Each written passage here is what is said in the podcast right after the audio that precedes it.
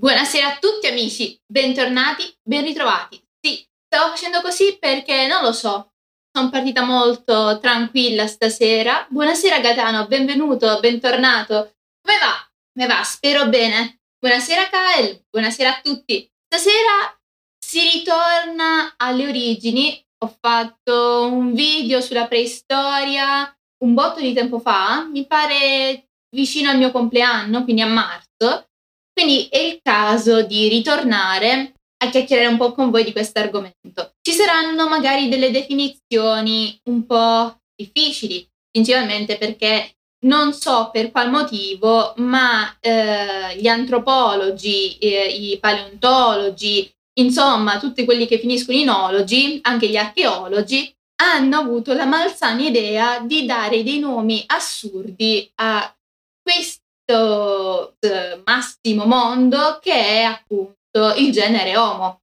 di cui facciamo parte, quindi Homo sapiens, ok? Il genere Homo è molto grande, eh, lo studiamo alle elementari, c'è l'Abilis, eh, c'è il Neanderthal, e quel, parleremo di quello stasera, soltanto che come al solito facciamo un passo alla volta perché Diciamo che tutto il paleolitico è un bel malloppo e voi sapete che io sto porzionando in piccole dosi per evitare problemi. Detto ciò, eh, ovviamente vi ho premesso, ci sarà un problema di fondo, cioè il fatto che ci saranno nomi un po' particolari.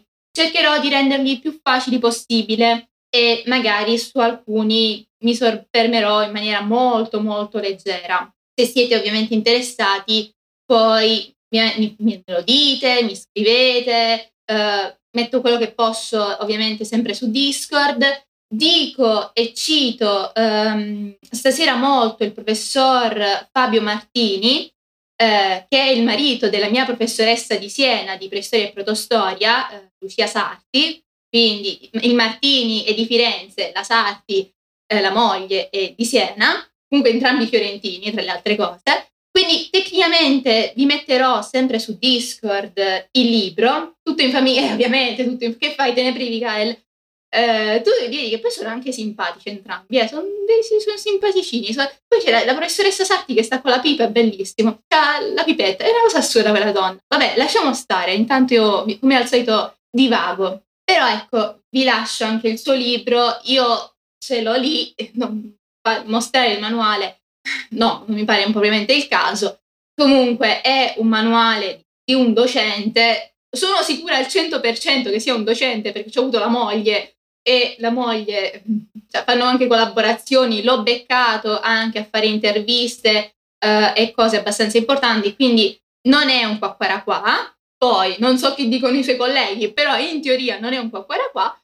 Mi scusi prof, per carità non ce l'ho con lei, però per dire che tra i professori si sa sempre che si litiga. E quindi sappiate che ci sono queste basi, queste premesse. Comunque, ripeto, se per qualsiasi cosa tranquillamente in questa live fermatemi eh, o anche dopo, perché può essere che troverete qualche difficoltà, ma cerco di essere più chiara possibile. Detto ciò, iniziamo con una bella introduzione tranquilla. La volta scorsa, anzi le due volte precedenti, perché abbiamo fatto due live ormai tipo maratona, abbiamo parlato prima delle grandi scimmie e del passaggio tra, diciamo, eh, appunto, eh, diremmo così, primate a eh, individuo umanoide, diremmo, eh, ominino, ok? Eh, quindi abbiamo parlato del proconsul, dell'Archipithecus nella primissima live. Successivamente abbiamo parlato di Lucy, quindi le astrolipitecine, eh, la parensis e stasera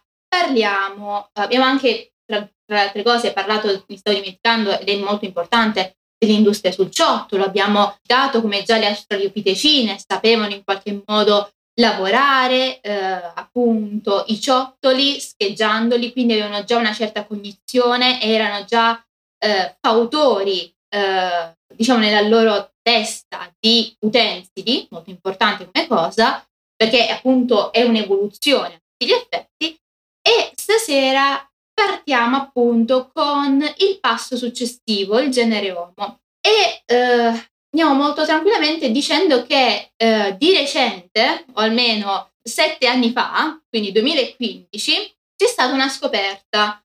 Uh, c'è stata una scoperta molto importante in Etiopia, a Lady Geraru, di un fossile, uh, precisamente di frammenti di uh, un Homo habilis, in particolare abbiamo frammenti di denti, mandibola, frammenti comunque piccoli però sono presenti. E um, questo ha fatto diciamo parecchio scalpore nel 2015, tant'è vero che è finito sul Nature, perché a tutti gli effetti eh, si è riuscito a datare questo ritrovamento e si è visto essere risalente eh, a un periodo in cui, intanto c'è un moscerino che è passato, eh, a un periodo in cui tecnicamente eh, non si pensava potesse esserci la presenza eh, dell'Abilis. Stiamo parlando di 2,8 milioni eh, di anni fa, quindi tecnicamente parlando un periodo in cui c'era tranquillamente l'australopitecina, c'era tranquillamente eh, altri, eh, diciamo, individui, però eh, l'idea del genere Homo eh, nato così eh, prematuramente non se l'aspettava nessuno. Tecnicamente, ovviamente, eh, nella preistoria le date tendono sempre a essere modificate. Ora non so se in questi anni hanno trovato altri ritrovamenti eccezionali o meno. Sta di fatto che questa data, quindi 2,8 eh, milioni, è la data in cui abbiamo la presenza del genere Homo come prima presenza in assoluta, cioè il primo ritrovamento a una data così eh, antica mentre tutti gli altri ritrovamenti sono databili a 2,4-2,3 milioni, quindi eh, tecnicamente eh, c'è una certa differenza, ok? Cioè tu trovi, immaginatevi una mappa, ok? Ma siete lì e eh, trovate un punto, proprio un pugno in un occhio, quel punto è eh, questo ritrovamento di Lady Geraru. Um, sottolineo perché la professoressa, io quando sono andata a fare l'esame l'avevo detto con un accento leggermente diverso, ma mi ha mangiata, quindi lei digerà. Um, fatto sta che uh, c'è una certa importanza, un certo peso perché questo ritrovamento, ovviamente, oltre a essere stato campionato per la datazione, è stato anche studiato uh, dagli antropologi per vedere un po' qual era la differenza con la nostra Lucy, ok? Quindi qual è la differenza tra questo primo esemplare di habilis rispetto alle eh, australopitecine? Beh, ci si è resi conto che tecnicamente era intanto un anello di passaggio, una per certi versi eh, linea di congiunzione con l'habilis, diciamo, successivo e tecnicamente c'erano già dei cambiamenti eh, tra appunto australopitecine e eh, ovviamente uovo perché vediamo come intanto eh, soltanto dei frammenti comunque sono per lo più frammenti di cranio che abbiamo eh, vi sia una certa differenza appunto per quanto riguarda la capacità cranica quindi eh, l'abilis a tutti gli effetti vi dico era un cervellone in confronto alla nostra Lucy e principalmente vi posso dire che la capacità cranica eh, andava intorno ai 50, eh, sì, 50 500 scusate 600, 600 centimetri cubici e eh, tecnicamente parlando non aveva il muso, non era una bestiolina, non era Stormy, ok? La nostra amata Stormy non era, non era lei. Um, ma bensì aveva un aspetto un po' più uh, faccia nostra, ok? Un po' più piatto, diremmo così, no? Non c'era quello che uh, in uh, antropologia viene detto splancnocranio, quindi non c'era, l- anzi lo splancnocranio è la faccia, non c'era diciamo il, il muso, ecco, effetti. Detto ciò, uh, immaginatevi un po' questa nuova genere, ok? Più una forma umana, esattamente Gaetano, esattamente. E poi immaginatevi un po' questo, questa figura, con questa musica, ecco, sentite, ci sono i grilli, l'acqua, che cammina, cammina e a tutti gli effetti nomade, quantunque eh, si è visto come vi fossero situazioni, eh, per esempio ad Olduvai o a Oma Omogona, Omogona, in cui sono stati ritrovati degli abitati eh, tipo di capanne, comunque eh, strutture eh, almeno di base come piano di calpestio che ricordano eh, l'idea di una capanna, quindi ovale o ovoidale, però noi sappiamo che questi individui eh, erano per lo più nomadi, cacciatori raccoglitori, eh, non so se forse ha avuto un calo di corrente, ma boh, non mi, non mi sembra. E, comunque chiedo scusa a tutti quanti, non, co- continuiamo, non, non um, stavo dicendo, quindi immaginiamo appunto questo Abilis che come il mio computer cammina e fa le cose da solo, cacciatore e raccoglitore, e eh, vediamo come a un certo punto gli studiosi hanno ritrovato persino eh, tracce di un individuo eh, che diremmo per alcuni, ok, non, non sto dicendo mie paro- parole, ma gli effetti eh, sui libri anche questo viene mostrato, per alcuni eh, è eh, letteralmente il fratello, diciamo, o la stessa persona dell'Abilis. Stiamo parlando dell'Homo uh, rudolfensis 2,5-1,9 milioni di anni. Eh, perché vi parlo di questa figura e perché vi ho detto per alcuni è il fratello, per altri è la stessa persona dell'Abilis, dell'Homo habilis. Perché dovete sapere che, appunto, come ho già detto, eh, si sono trovate tracce ovviamente dell'Homo habilis a Olduvai, eh, a, diciamo in diversi siti come Omogona, che abbiamo già detto, però si sono trovate tracce anche del Rudolfensis che eh, alcuni studiosi per farla pratica eh, dato che eh, a tutti gli effetti ehm, è contemporaneo dell'Abilis, l'hanno voluto molto semplificare e definirlo una forma, diciamo, eh, leggermente diversa dell'Abilis, quindi magari una forma robusta dell'Abilis.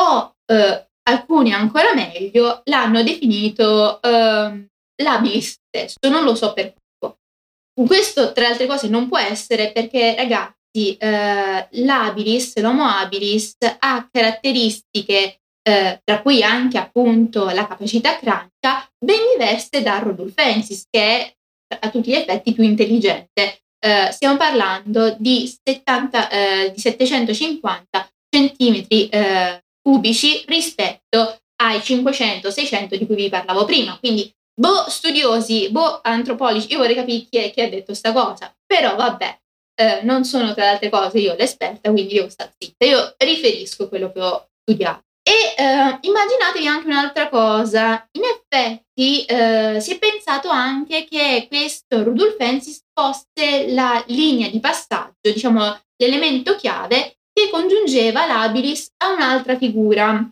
di cui le parleremo a breve, che è l'Ergaster, l'Homo Ergaster, eh, un simpatico eh, uomo molto giocherellone che ritroveremo anche in Italia, quindi non si sfugge all'ergaster. E ehm, tecnicamente parlando, vediamo eh, come si sia cercato di capire eh, se vi fossero linee in comune tra eh, queste specie, eh, per poi appunto notare come anche per quanto riguarda questa presunta ipotesi in realtà eh, il Rudolfensis non abbia eh, diciamo caratteristiche neanche con l'ergaster e eh, a tutti gli effetti a questo punto si è pensato che fosse un eh, ramo del grande albero che è il genere Homo eh, che è rimasto senza frutti, quindi tecnicamente parlando eh, si è andato a, de- a estinguere senza discendenti. Detto ciò, quali sono eh, anche altre caratteristiche del nostro Abilis, dato che stiamo parlando di lui? Dovete sapere che eh, proprio sotto questo Homo eh, abbiamo l'inizio della cottura della carne, ok?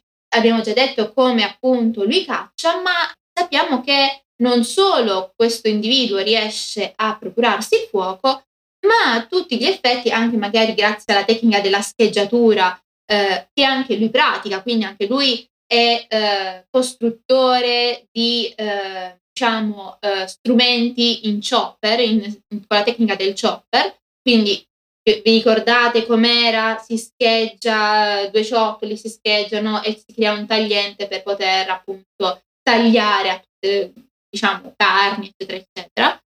Oltre ad avere anche lui come le australopitecine, la capacità eh, di poter eh, creare strumenti, ha anche la capacità di cottura. E questo è molto importante, ragazzi, perché questo vuol dire che tecnicamente non lo so, Masterchef lo sapevamo fare già eh, in tempi molto antichi.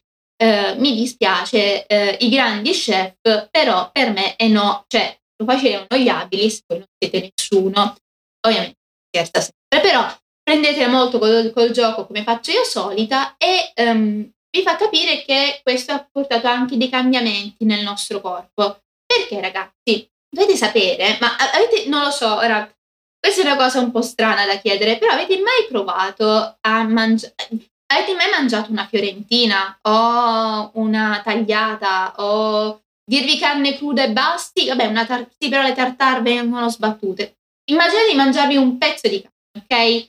Uh, crudo. Tecnicamente è più difficile da masticare, più, sembra quasi calloso, è più difficile da strappare, eccetera, eccetera. Mentre sappiamo tutti che la carne cotta a tutti gli effetti è più morbida. Uh, e questo ovviamente ha modificato i nostri denti. Noi, i nostri antenati, avevano canini più caninosi, ok? Erano più uh, tutti gli effetti strumenti per strappare, per tirare, diciamo, il cibo rispetto a quelli che sono ora, che io ho un dente che sembra, eh, dov'è?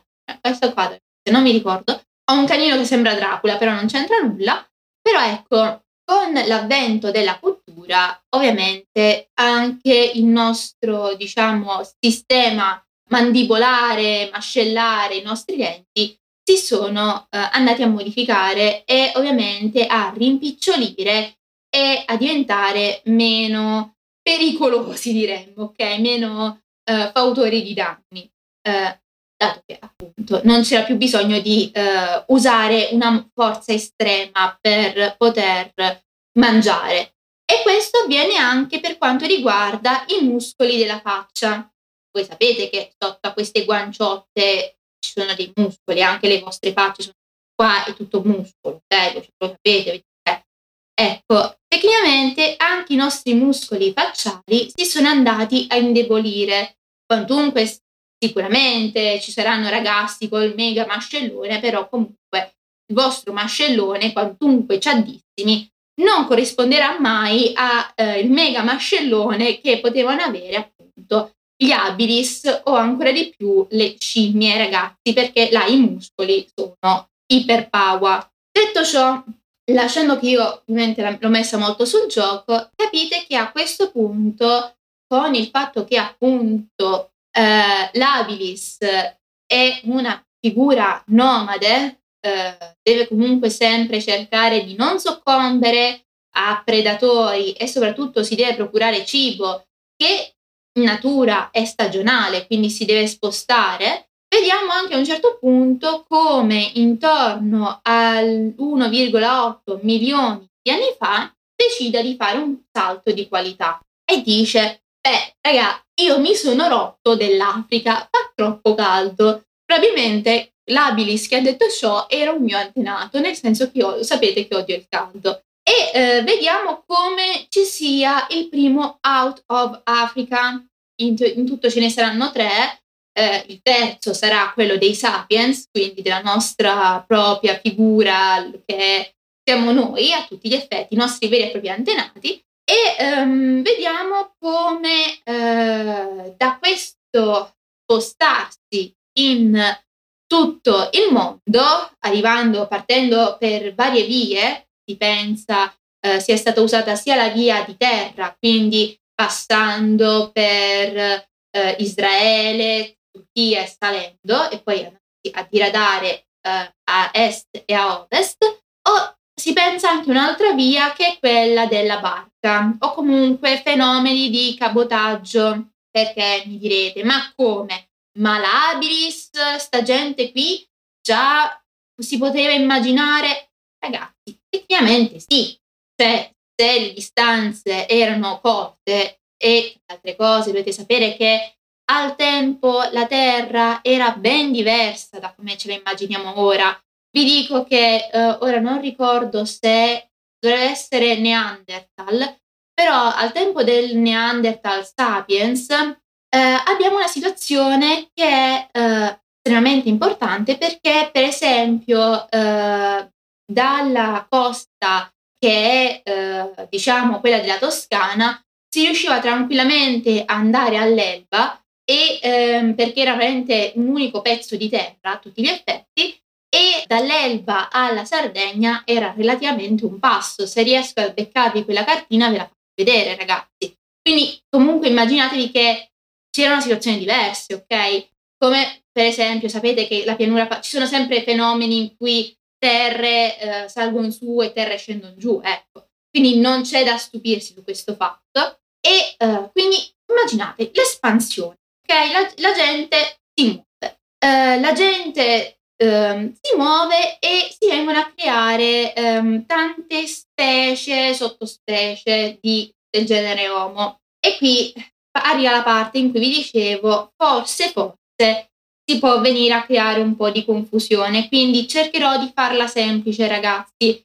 Vi giuro, ehm, mi dispiace, ve la metto molto su alcune cose, ne metto molto ovviamente accenni, però provate a seguirmi. In Africa eh, vediamo come l'abilis, alcune tipologie, alcuni diciamo gruppi di abilis partono, non tutti ovviamente, e vediamo come eh, in Africa eh, rimanga l'ergaster, alcuni sottogruppi appunto di habilis, alcune altre tipologie di eh, ominini e eh, vediamo questi intorno al 2,8-1,5 milioni di anni fa e poi vediamo come immaginatevi cioè centro Sudafrica ci sia un gruppo eh, che è il gruppo di Naledi, ok? Eh, si sono trovati in questa grotta eh, dei resti di tanti individui eh, buttati là. Ora, probabilmente predati, probabilmente una sepoltura, difficile perché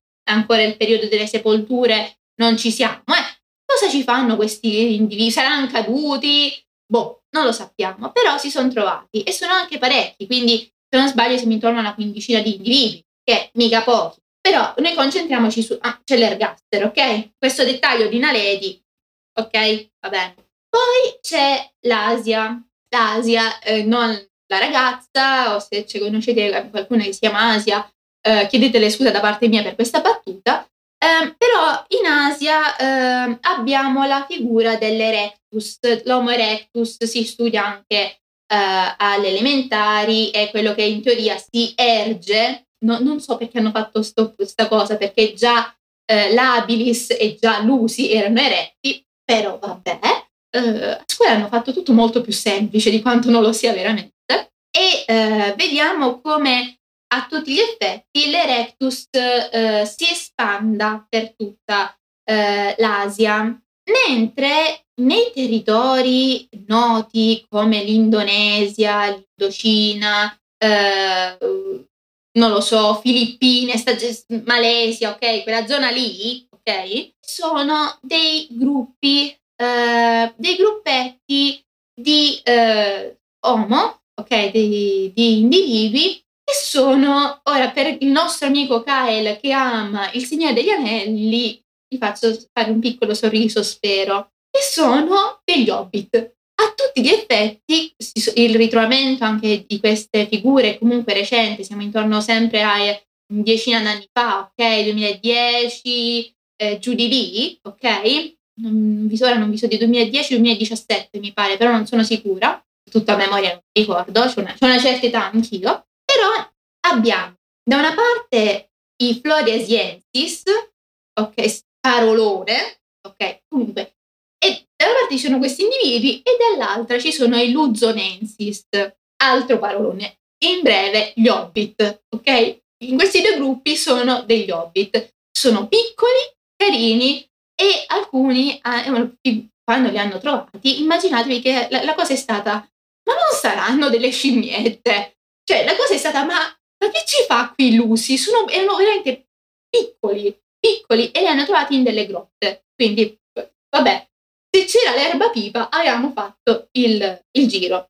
Però, ovviamente, capite un po' il mood. Lasciando comunque stare questi individui qui, sono veramente di nicchia, eh, vi sono anche delle caratteristiche per cui mh, si è visto che hanno, eh, non sono veramente dei veri e propri gen- del genere Homo, non hanno niente a che fare con i rusi, quindi con le australopitecine, quantunque veramente la battuta cioè, non era tanto a scherzo, cioè, avevano veramente pensato che fosse una australopitecina giunta eh, in Asia, però si è visto che i denti, per esempio, dell'Uzonensis sono denti a spatola come i nostri amici cinesi, una cosa genetica, eh, sono più lineari dei nostri, i nostri sono leggermente più bombati per noi europei, eh, però vabbè, lasciamo stare, io vi dico questi dettagli così di, di chicchetta messa lì. Per continuare invece arriviamo a noi, a, Europa, Europa, sì, viva l'Italia, no vabbè scusate, in Europa eh, c'è in primis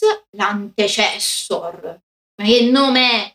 Niente, è un bambino, ok, l'antecessor, che è il nostro vero e proprio antenato.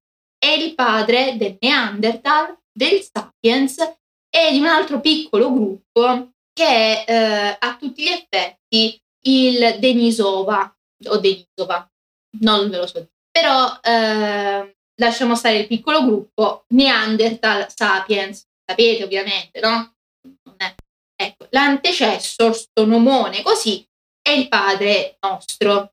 Mentre dall'altra parte abbiamo, eh, questo è il più antico, no? composo, 1,7 milioni eh, di anni fa, mentre dall'altra parte abbiamo più recentemente un nome crucco, un nome crucco, perché l'altro genere Homo che si trova eh, ovviamente eh, in Europa è l'Hildebergensis. Lo so, ve l'ho detto, sono nomoni, ma eh, capite che appunto tutti coloro che finiscono in logi, okay, archeologi, antropologi, eh, non lo so, siamo tutti pazzi, quindi abbiamo sti nomoni perché ci sentiamo figli, però alla fin fine sono veramente, ora infatti ve li dico, sono veramente due o tre che, che sono importanti, ok? Gli altri sono proprio nicchiette, piccoline, ca- carine, messe però di là, ok? Ancora vanno studiati. Infine c'è la Russia, la Russia, grande madre Russia, che ehm, ha, diciamo, dentro di sé, in un certo senso, quel gruppo, anche qui piccolino, che è eh, il, eh, l'Homo Georgicus, ok, dalla Georgia, eh, che si è trovato nel Caucaso. Quindi capirete quanto me che tecnicamente quello vuol dire tutto. Detto ciò, i nomoni, quelli veramente importanti. Allora, sicuramente, sicuramente l'ergaster, quello africano, già detto, si trova tra le altre cose eh, anche eh, in Europa perché comunque si muovono questi uomini, è inutile fare, cioè io ve li ho categorizzati ma si muovono, eh tutti un po' che camminano. Noi ovviamente studiosi cerchiamo di categorizzare, però è molto relativa sta cosa. Poi abbiamo l'Erectus, quello che ha conquistato uh, l'Asia. E poi l'antecessor, perché Dio santo, Dio santo, cioè se non metti l'antecessor, sì, ok? Vorrei ben vedere, è il nostro antenato. Detto ciò, tutta sta grande gente però io qui vi ho messo delle pietre, perché se si fa, diciamo, preistoria, si parla di paleolitico, si parla di gente con le pietre per fare roba. E in questo periodo io vi ho detto che con l'Abilis eh, abbiamo una situazione in cui sì, c'è ancora l'utilizzo del chopper, chopping tool, quindi prendere e scheggiare, però abbiamo una nuova tecnica, un nuovo modo, ok? Eh, gli studiosi lo chiamano modo 2 o ascelliano. Sì, ascelle, le ascelle, per ricordarvelo, ricordate le ascelle. Eh, è come l'ho dovuto imparare io per ricordarmelo, perché se no non me lo sarei mai ricordato. Comunque, qui eh, sotto, qui, ok, vedete cosa è, cosa fa questo, questa tecnica. Questa tecnica crea, eh, ovviamente scheggiando dei ciottoli, dei bifacciali che sono simmetrici, ok? Bilaterali, viene preso un ciottolo, viene scheggiato da ambi i lati in maniera tutto sommato regolare e viene a creare queste che sembrano delle asce a mano, ok? Dei punteruoli, sono abbastanza grossi, ci sono alcuni che sono veramente grossi, eh, come diciamo pietre, eh, ovviamente come in antico, come con l'usi, erano materiali eh, non andati a recuperare in cava, ma erano i materiali che avevano sotto mano, come ciottoli. Non immaginatevi che ancora abbiamo un abilis così abile da sapere andare in miniera, quello lo vedremo col Sapiens. E eh, vedete come sia abbastanza particolare come forma, sembra una forma di mandorla a tutti gli effetti. E c'è un dettaglio eh, che io sottolineo perché eh, mi ricordo appunto che mi fu rimproverato dai professori su sto fatto e quindi ve lo dico anche. So che può sembrare stupido per chi non conosce questi termini, però magari può essere sempre utile. Dovete sapere, ragazzi, che di solito a questo tipo di industria litica eh, si paragona sempre eh, quella tipologia di eh, bifacciali noti come amigdale. Okay? Non so se avete mai sentito mh, mm, questo nome da qualche parte, magari nei libri delle elementari, perché sono loro disgraziati a far far confusione. Ecco, è una situazione un po' particolare, perché a tutti gli effetti le amigdale sono bifacciali, ma non tutti i bifacciali sono amigdale detta così sembra una cosa molto filosofica o eh, una cosa matematica, ora un principio di non mi ricordo cosa, se c'è qualcuno che ha fatto matematica lo scriva da qualche parte perché non ricordo, um, però tecnicamente forse il principio equivalente, non lo dico, no, dicendo, vabbè lasciamo stare, quelle che sì, Full Metal Alchemist mi è venuto in mente, um, però qual è il fatto appunto, queste amigdale, che sono, eh, vedete quell'immagine sotto, no? Uh, questa, questa, ok? Questa qui, ok? Vabbè. Ecco, lì, i bifacciali, le amigdale sono più o meno la stessa forma, mandorla, eccetera, eccetera, però l'amigdala ha una proporzione in sé, è una proporzione che eh, fa dire appunto che se non sbaglio vi deve essere eh, una differenza tra lunghezza e larghezza pari a un mezzo, un terzo tra di loro, ok? Quindi l'altezza deve essere più larga della... no, l'altezza è più larga della larghezza. E comunque c'è una formula matematica per cui appunto definire le amigdale per quello che sono. Non, non, tutte, non tutti i bifacciali sono. Quindi io sottolineo questa cosa perché eh, io quando andai a lezione dissi, vabbè sì, le amigdale, no signorina, non tutti, quindi lo dico. E eh, dovete sapere che eh, queste eh, industrie la troviamo sì in Africa, ma la troveremo anche in tutto il mondo, la troveremo anche in Italia, per farvi capire. Quindi eh, la conoscenza tecnica che appunto eh, nasce eh, con l'Abilis tende poi a essere esportato. esportato. E ehm, vediamo questa situazione. Abbiamo tre fasi di questa scegliera. Eh, la prima, immaginatevi un, un, piccolo Homo, un piccolo Habilis, che inizia appunto a, a creare questa ascia a mano, questa mega puntona, e eh, all'inizio ovviamente non farà un taglio lineare, sarà pulito come lavoro, ma sarà un margine del taglio un po' zizzagante, un po' bruttino. Giustamente stanno ancora imparando.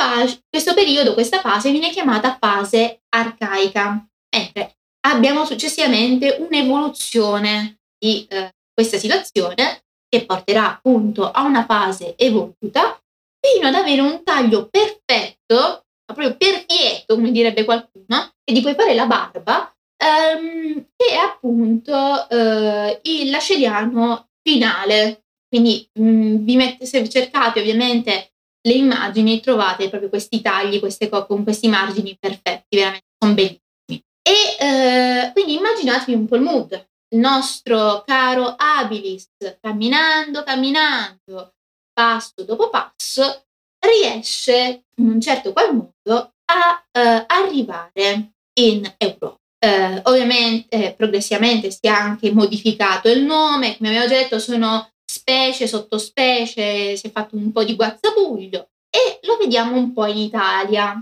perché siamo italiani e io vi devo rompere le scatole su questo fatto. Dai, eh, se no il professor eh, Martini mi tira le orecchie, devo far vedere che ho studiato, no? Quindi arriviamo da noi. E cosa succede da noi? Intanto dovete sapere che nel periodo di cui stiamo parlando, quindi 1,8 eh, oppure 8.000, cioè 1,8 milioni eh, slash 8.000 da ora, ci troviamo in una situazione un po' particolare. E qual è la situazione un po' particolare? Beh, c'è l'inversione dei poli magnetici. Che vuol dire? Perché non c'è soltanto nord-sud della cartina?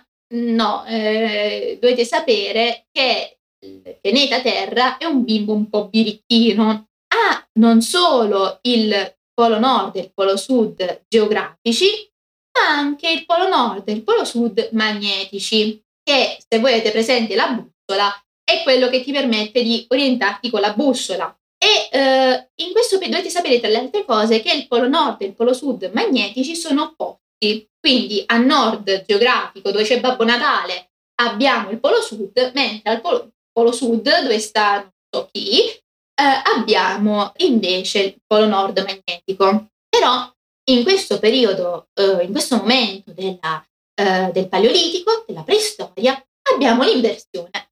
Perché ogni tanto alla Terra piace cambiare, no? Eh, è un po', la Terra è un po' bizzarra come pianeta, fatta così. E succede quel fenomeno che nei testi vede chiamato Matuyama, l'inversione. Questa cosa eh, è molto importante, ragazzi, perché agli eh, archeologi, i, tutti quelli che finiscono in ologi, eh, gli permette di datare, facendo i loro esperimenti da alchimisti, eh, un pochino, magari prendendo dei campioni del terreno, eh, usando magari strumenti geofisici, permettono di datare la situazione, perché sappiamo perfettamente che è successo in quel periodo storico, quindi diciamo che i ritrovamenti archeologici, quindi preistorici di questa fase, sappiamo che sono propriamente di questo periodo. E appunto, per quanto riguarda appunto uno dei siti eh, italiani, noi abbiamo eh, a, mh, mm, sotto questo fenomeno eh, il sito di Colle, eh, scusate, di Monte Poggiolo. Il sito di Monte Poggiolo è appunto questo sito in cui abbiamo eh, gente che eh, è venuta dall'Africa a eh, stanziarsi. Abbiamo in Italia eh, la presenza eh, di questi individui e vediamo come vi siano tracce della tecnica appunto eh, sotto vari strati. Pensate a una montagnetta a Forlì, perché siamo in provincia di Forlì, questa montagnetta con vari detriti e sotto sotto beccate dei reperti archeologici. E tu dici, ma siete... St- eh sì, sì, sono stronzi, gli antichi sono stronzi. Però fatto sta eh, che l'ergastero l- che si è stanziato lì ha lasciato questi scarti datati, top, lavoro fatto, bella, eh, chopper molto carini, scheggiati in maniera carina, sono tutti infiocchettati e eh, se questo è l'esempio della presenza di eh, diciamo del genere Om in Italia, abbiamo anche altre presenze quali Colle Marino e eh, per esempio Castro de Volci.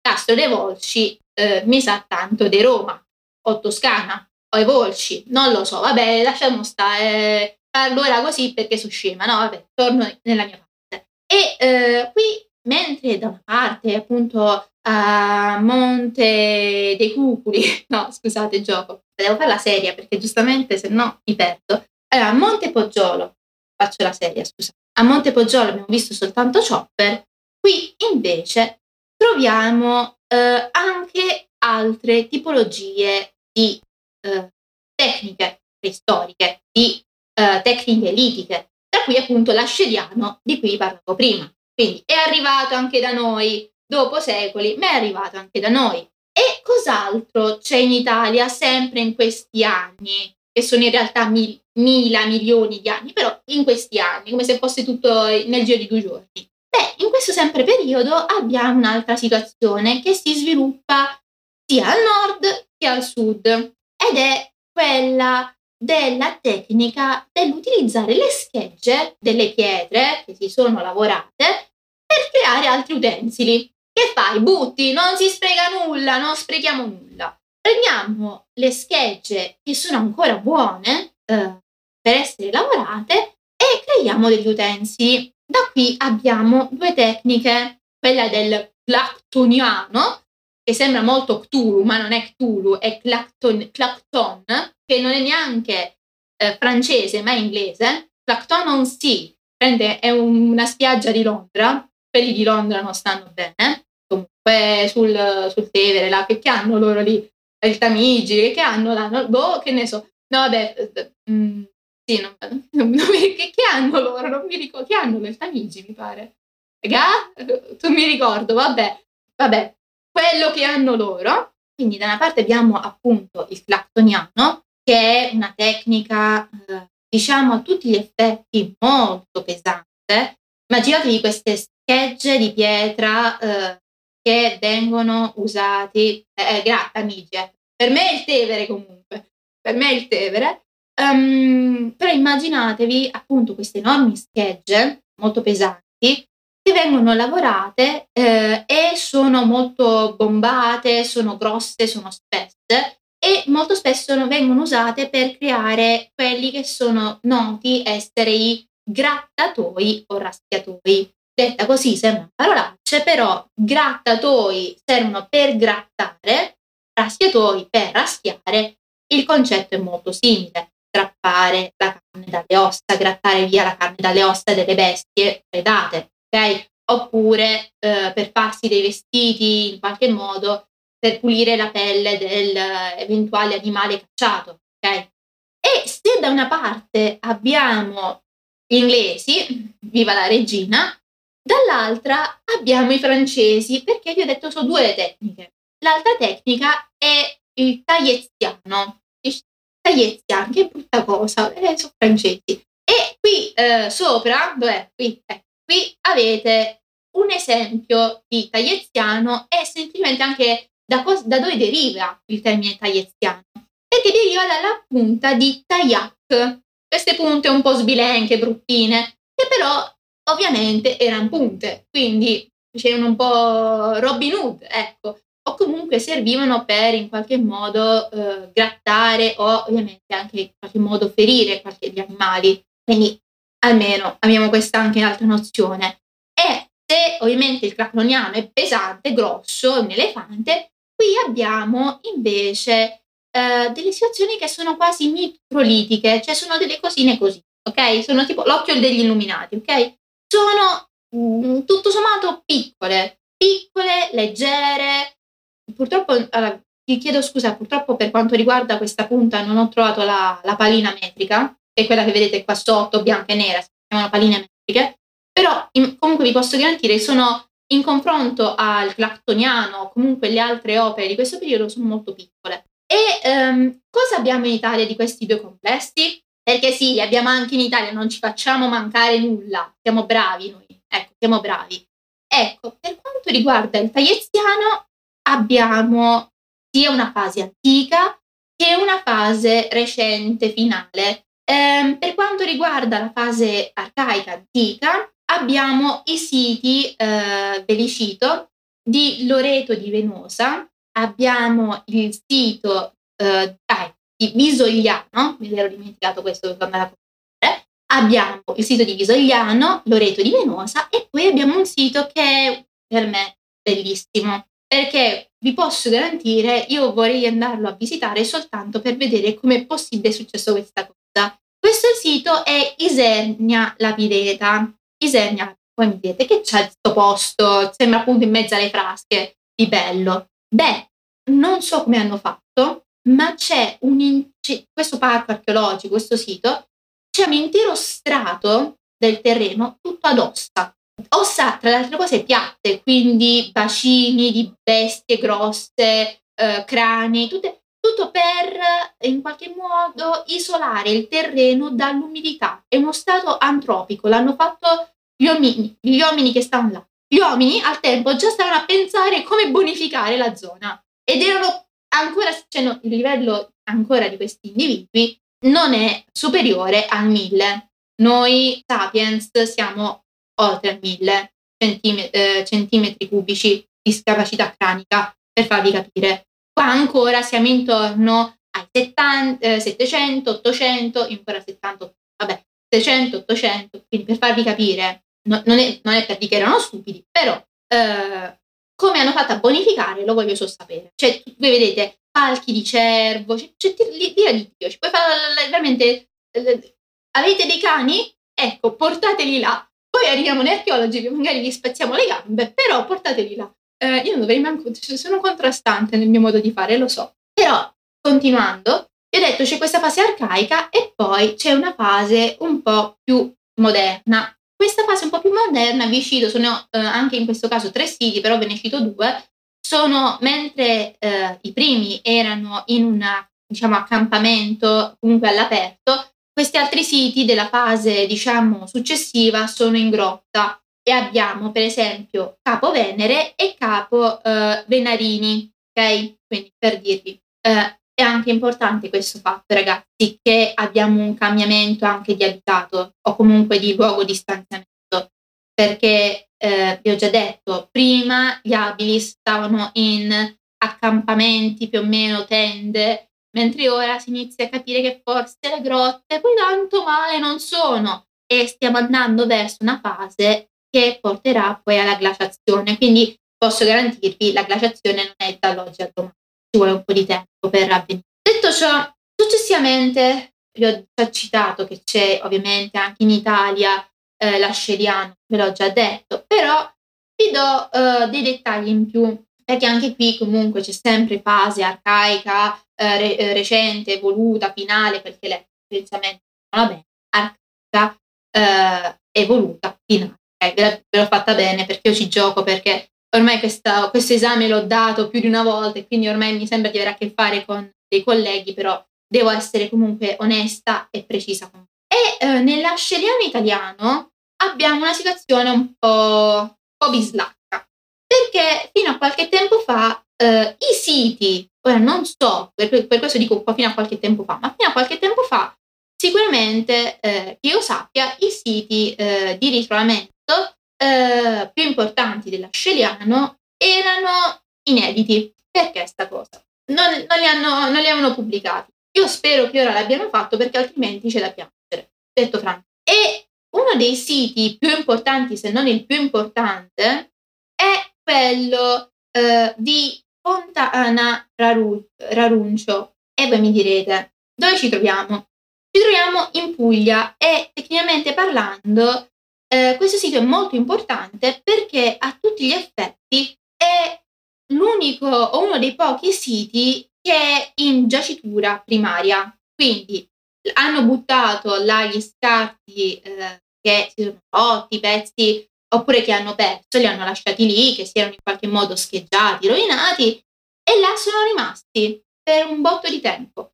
Principalmente questo tempo è maggiore di 458.000 anni. Perché vi dico questo? Perché hanno datato lo strato superiore a questi reperti. Se i reperti erano sotto, lo strato superiore, che era tutto tufo, è stato datato, risale appunto a questi eh, 458.000 e si è visto come sia una situazione eh, importantissima perché molti altri siti o sono in giacitura secondaria, quindi si sono andati magari a perdere per erosione, sono andati a finire in, a, a, valle mentre erano in montagna, per farvi capire. Qui abbiamo un tocco top. Altri siti che possiamo menzionare sono quello di Madonna eh, del Freddo e il sito di Masseria Fidelio, anche qui sito molto importante anche se ancora in fase di studi. Grazie. Um, per quanto riguarda, questa è la fase arcaica, per quanto riguarda invece la fase evoluta, vi posso dire che abbiamo una situazione che tende a modificarsi. siamo ormai intorno ai 500, 200, 1000 eh, e tecnicamente parlando ci stiamo avvicinando sempre di più a quella fase che eh, Neanderthal, per farvi capire, eh, che è glaciazione, che è freddo, che è tecnica delle Valois.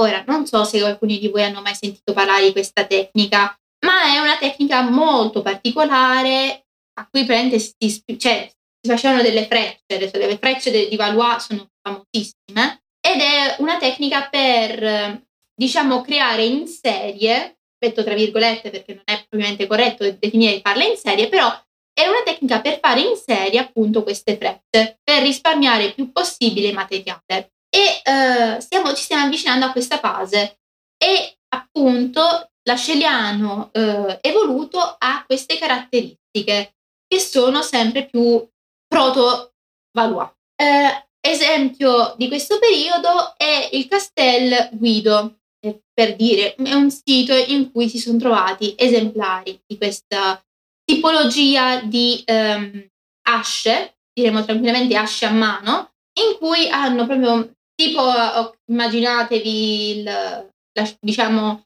il bifacciale, soltanto che eh, il bifacciale non viene lavorato completamente, ma soltanto le punte e le punte sono modo Valois. Detto ciò, ultima cosa, non so uh, per qual motivo. Vi ho detto ce ne sono tantissimi, uh, ce ne sono tantissimi per quanto riguarda il tagliziano, invece per quanto riguarda il clactoniano sono poco e nulla. Sono per lo più sulle isole e quindi vi posso garantire che sono ritrovamenti sparsi, diciamo uh, appunto come vi ho già detto in giacitura secondaria, quindi non parlo poi tanto di questa situazione, però vi dico, anche in Italia ci sono e appunto prima, come vi ho detto prima, questo ci ha fatto pensare di un probabile cabotaggio, quindi fuoco, eh, cottura del cibo, eh, navigazione e molto altro, perché ormai stiamo andando veramente a evolvere. Io non lo so, avete domande per quanto riguarda quello che ho detto finora? Io non voglio proseguire perché successivamente avremo a che fare col Neanderthal lo lascio perché se no eh, andiamo troppo oltre. Voglio fare una live bella eh, per quanto riguarda il mood Neanderthal e Sapiens magari. Io vi ringrazio ancora per la pazienza, per la disponibilità, siete stati gentilissimi a sentirmi, di non avermi annoiato troppo e bene, notte notte a tutti.